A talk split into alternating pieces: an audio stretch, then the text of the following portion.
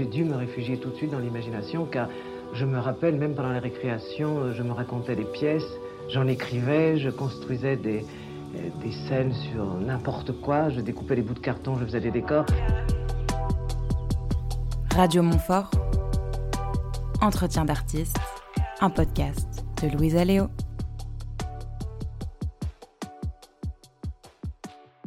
Bonjour à toutes et bonjour à tous. Radio Montfort, saison 2, continue de nous faire entrer dans les coulisses d'une création foisonnante. On va à la rencontre des artistes qui présentent leur spectacle au théâtre Sylvia Montfort à Paris. Et comme toujours, le public n'est jamais bien loin.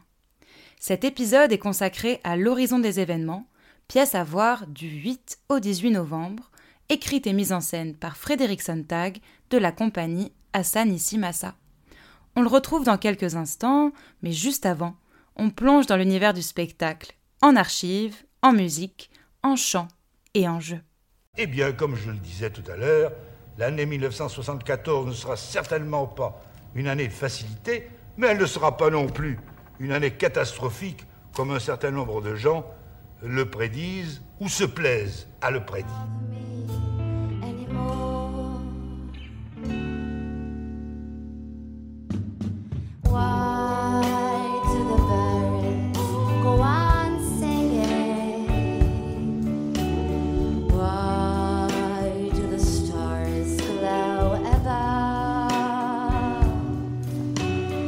Metteur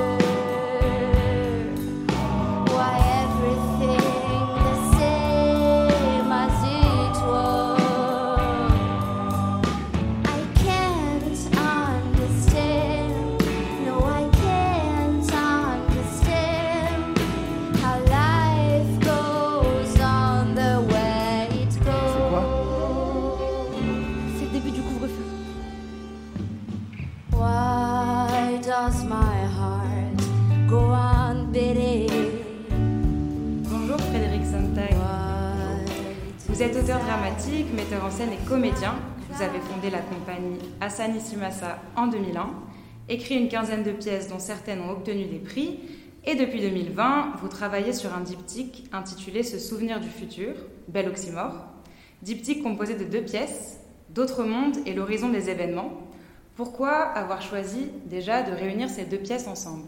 Ça s'est fait un peu par euh, le contexte du, euh, du, Covid en fait, parce que on avait, euh, j'avais pas prémédité ce diptyque. J'avais d'abord, j'avais écrit et monté d'autres mondes qui devaient se créer en avril 2020, donc vraiment en plein dans, le Covid, dans le Covid, la crise du Covid, premier confinement, et qu'on a fini par créer en septembre-octobre 2020 dans cette petite fenêtre où on a pu rejouer, où les théâtres ont rouvert.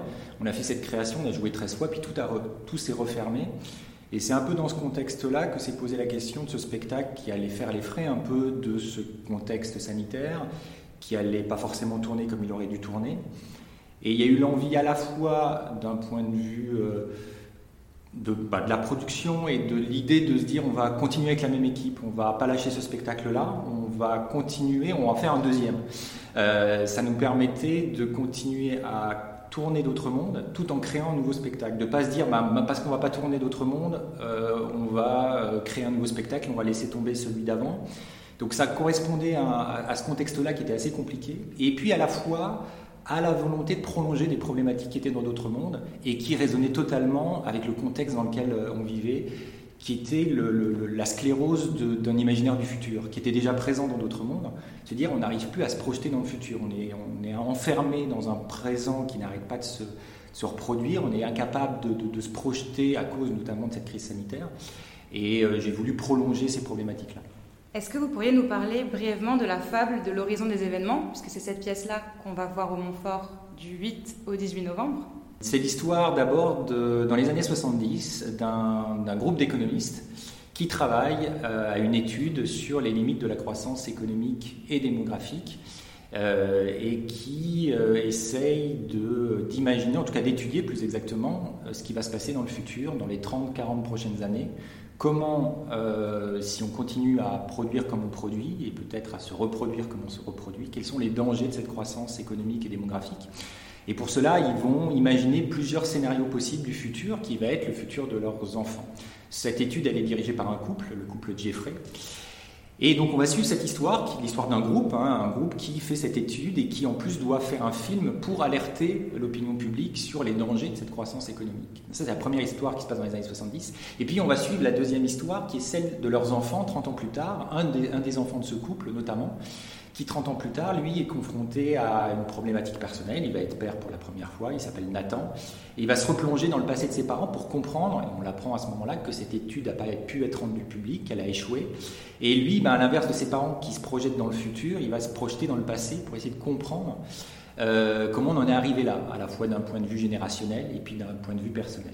Et puis encore une troisième histoire qui vient un peu pimenter les choses, qui est l'histoire de deux astrophysiciens qui sont les premiers à découvrir un trou noir.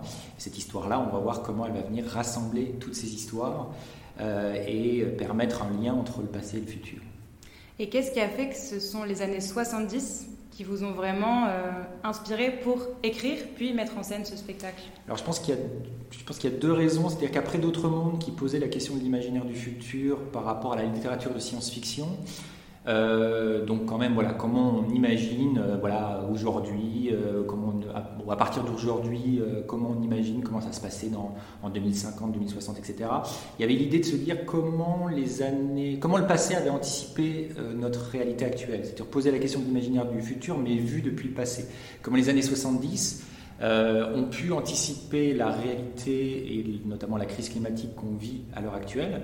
Et pourquoi ça n'a pas été entendu? Puisque ça ne date pas d'hier de tirer la sonnette d'alarme. Et ça m'intéressait plus de, d'examiner et de me plonger dans le passé pour voir quelles leçons on n'avait pas pu tirer de ce passé-là. Parce que c'est une décennie qui est un peu un virage qui est un peu en, en termes d'économie, en termes d'écologie, en termes d'un certain nombre de problématiques, d'un virage qui est en train de se passer et qui fait que les, les années, euh, les années 80 vont basculer dans, un triomphe, on va dire, du capitalisme mondialisé, pour faire simple. Euh, et, je crois que je reviens, alors c'est pas pour rien aussi peut-être, hein, c'est les, décennies où je suis né, hein, je suis né en 78, donc je pense qu'il y a aussi un, lien personnel à cette, décennie-là pour essayer de comprendre à quel point euh, je, la, je, la, pressens, je la ressens comme un, tournant en fait. Et donc il y a plusieurs espaces-temps, on est à la fois dans l'intime, le collectif, euh, comment le traduire sur le plateau, sinon avec des multiples formes d'art? Vidéo, les comédiens qui jouent plusieurs personnages, musique live. Pour vous, c'est indispensable quand vous avez un texte qui joue avec plein de strates de temporalité d'espace, de mettre plein de formes d'art sur la scène euh, voilà, je veux dire oui et non, c'est-à-dire que c'est, je pense que c'est vraiment une grammaire qui, euh, qui date pas de cette dramaturgie-là, puisque le, fait de travailler avec la vidéo, de travailler avec la musique live, euh, ça fait partie un peu de l'ADN de la compagnie. Dès le début, et je travaille toujours avec les mêmes personnes, notamment en musique et en vidéo, on a, on a travaillé notamment sur des formes de théâtre récit où la musique et l'image participaient, participaient de la narration.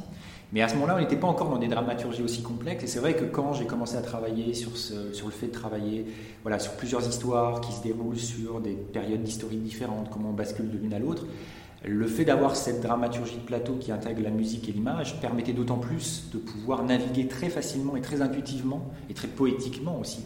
Parce que la superposition de ces différentes époques, les échos qu'on crée d'une époque à une autre, comment on voyage dans le temps en fait, et très simplement au plateau, bah, c'est vrai que l'image et la musique nous permettent de le faire.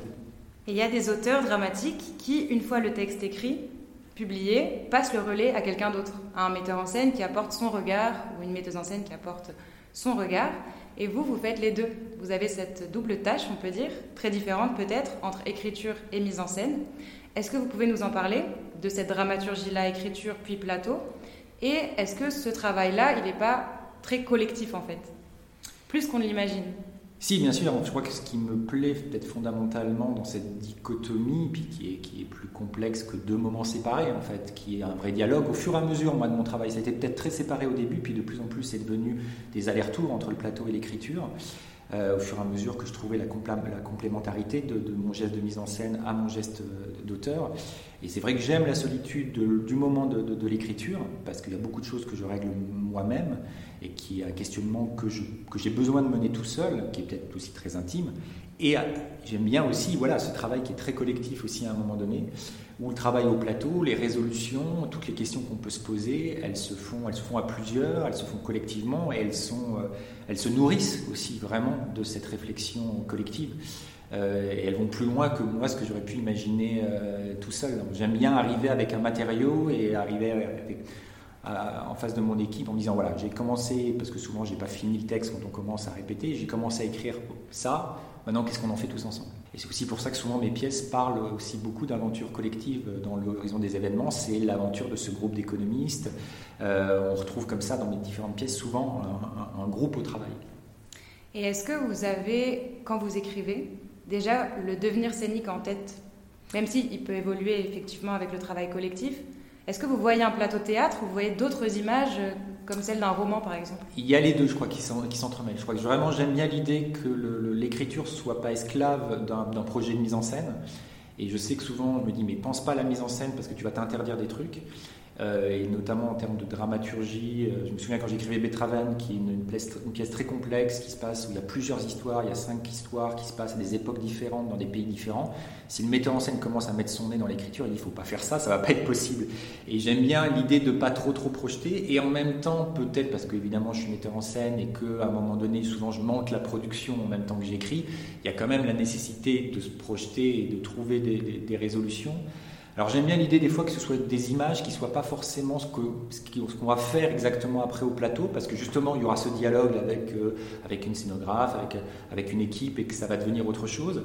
Mais il y a forcément des images qui se créent intuitivement. Est-ce que ce sont les bonnes? Il ne faut pas non plus, voilà, faut pas tout de suite figer les images, on va dire. Et on parle souvent de la dimension politique du théâtre qui peut, et pour certains qui doit, éveiller les consciences du public dans la salle. Et je pense à une citation du metteur en scène Peter Brook qui dit que c'est pas le théâtre qui va changer le monde, mais c'est l'inverse, c'est le monde dans lequel on vit qui va changer le théâtre. Et je voulais avoir votre point de vue là-dessus par rapport à l'horizon des événements et votre travail en général, qui parle ou en tout cas se fait peut-être miroir de la société dans laquelle on vit. Oui, moi je pense toujours qu'il y, y, a une politique de la représentation, c'est surtout comment le théâtre euh, produit des formes de représentation qui viennent à peut-être apporter, ça dépend quel type de théâtre évidemment, une complexité euh, par rapport à des formes qui peuvent réduire la représentation qu'on se du réel. Le, traitement du. je vais généraliser, donc c'est jamais très très juste, mais le traitement de, des médias de masse, le traitement des réseaux sociaux, qui peuvent être des fois très simplificateurs. Comment le geste artistique, comment l'art est là aussi pour redonner de la complexité, pour dire attention, les choses sont peut-être pas aussi simples, que le réel est plus complexe que ça. J'aime l'idée de cette mission-là, et je trouve qu'il y a une vraie politique de la représentation. De... C'est pour ça aussi souvent que je propose des, modes de, dramaturgie qui sont, euh, qui sont non pas innovants, mais qui sont, qui sont peut-être différents, parce qu'elles nous permettent de regarder euh, la réalité différemment. Donc j'aime bien qu'il y ait une, idée du politique de ça. Après, effectivement, il peut y avoir des sujets plus, euh, plus très concrètement politiques, dans le sens de, oui, on se pose la question d'une responsabilité d'une génération par rapport à une autre dans l'horizon des événements, et c'est un sujet politique mais que je n'essaye pas en aucun cas à un moment donné de, résoudre, peut-être justement au contraire, plutôt de lui donner toute sa complexité. Et il y a une politique de ça, je pense, il y a une vraie dimension politique. Merci beaucoup, Frédéric Sontag. La commission Jeffrey a été chargée par l'IRPEC et la fondation Paul Delcourt d'une vaste étude prospective sur l'évolution économique, écologique et démographique des 30 prochaines années. Son objectif est de réaliser des ébauches de scénarios alternatifs pour l'humanité, d'identifier différents futurs possibles, de nous aider à dessiner l'horizon des événements qui nous attendent au début du troisième millénaire. Faisons maintenant plus ample connaissance avec les trois personnalités à la tête de ce que tout le monde appelle désormais la commission Jeffrey. Elena est l'optimiste forcenée du groupe. Elle croit avec bienveillance et compassion en l'humanité. J'ai toujours été persuadée que l'humanité va un jour se doter des idées, des institutions et de l'éthique nécessaires pour instaurer une société plaisante et durable. William est le sceptique du groupe. Il doute fortement qu'une prise de conscience ait lieu dans des délais suffisants. Je pense que l'humanité va rester sourde aux signaux d'alarme. Elle va poursuivre sa logique du court terme et ses objectifs d'une consommation toujours plus forte. Bernard est le pragmatique du groupe. J'estime que des mesures finiront par être prises, mais seulement après que de graves crises nous auront contraints à des actions tardives. Malgré nos divergences de point de vue, nous sommes tous les trois d'accord sur ce que nous espérons, une prise de conscience rapide des limites de la croissance. On écoute tout de suite quelques témoignages de spectateurs et spectatrices en sortie de salle dans le hall du théâtre Sylvia Montfort. Comment affronter le monde euh, qui va nous. comment il a été passé, comment il a été présent, comment il va venir? Euh, voilà, dans ce monde. Donc, euh, ce qui en ressort quand même, c'est qu'on reste mettre des choses. Les probabilités du trou noir, rien n'est perdu. Bah, j'ai trouvé ça vraiment cool, c'était vraiment bien. L'idée est bonne et j'ai trouvé impressionnant la mise en scène, l'idée de mise en scène pour les deux espaces, l'espace arrière et l'espace avant. Ça, j'ai trouvé ça trop cool de, faire la séparation. Aussi, euh, l'installation de la musique, c'était une super idée. Et j'étais impressionnée par le texte. Devait avoir vraiment une, grosse dose de texte à apprendre avec des termes bien particuliers. Euh, j'ai trouvé ça assez flamboyant. Malgré, malgré que ce soit relativement pessimiste, je suis plutôt du côté optimiste des choses. Et j'ai trouvé une mise en scène extraordinaire. J'ai trouvé beaucoup, de, beaucoup d'éléments euh, qu'on s'apprête à vivre ou qu'on vit déjà. Et malgré tout, je reste optimiste et je pense que, contrairement à l'ambiance du spectacle, je pense qu'il y a un certain optimisme qui se dégage de tout ça. En tout cas, il y a, vraiment une, vraie flamboyance, il y a vraiment quelque chose d'intéressant dans tout le domaine. Toutes les histoires croisées se, rejoignent et j'ai beaucoup apprécié. Je me suis beaucoup attardée, moi, à la phrase entre le devenir et le futur. Et puis ça m'a renvoyé euh, euh, si je vais être un petit peu plus précise, euh, aux thèses aussi de Nietzsche, qui aussi euh, peut à un moment donné dire que ben, on n'a pas le choix. Mais là, avec la pièce, ça m'a redonné effectivement la possibilité d'avoir aussi un autre questionnement. Et bravo. C'était super cool. Vraiment, malgré les sujets abordés qui sont assez profonds, une simplicité, je trouve, dans l'histoire et dans, les personnages et, euh, même dans, la musique euh, qui sont des cools, qui est, assez appréciable. franchement, c'est un bon moment.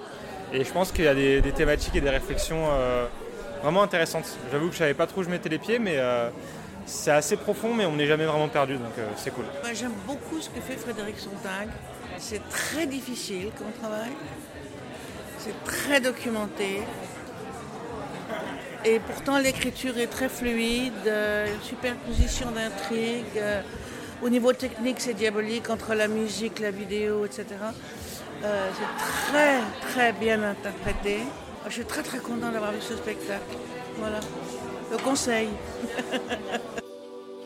Merci d'avoir écouté cet épisode de Radio Montfort. Toutes les informations sur l'horizon des événements de Frédéric Sontag sont à retrouver sur le site internet du théâtre. À très bientôt pour un nouvel épisode.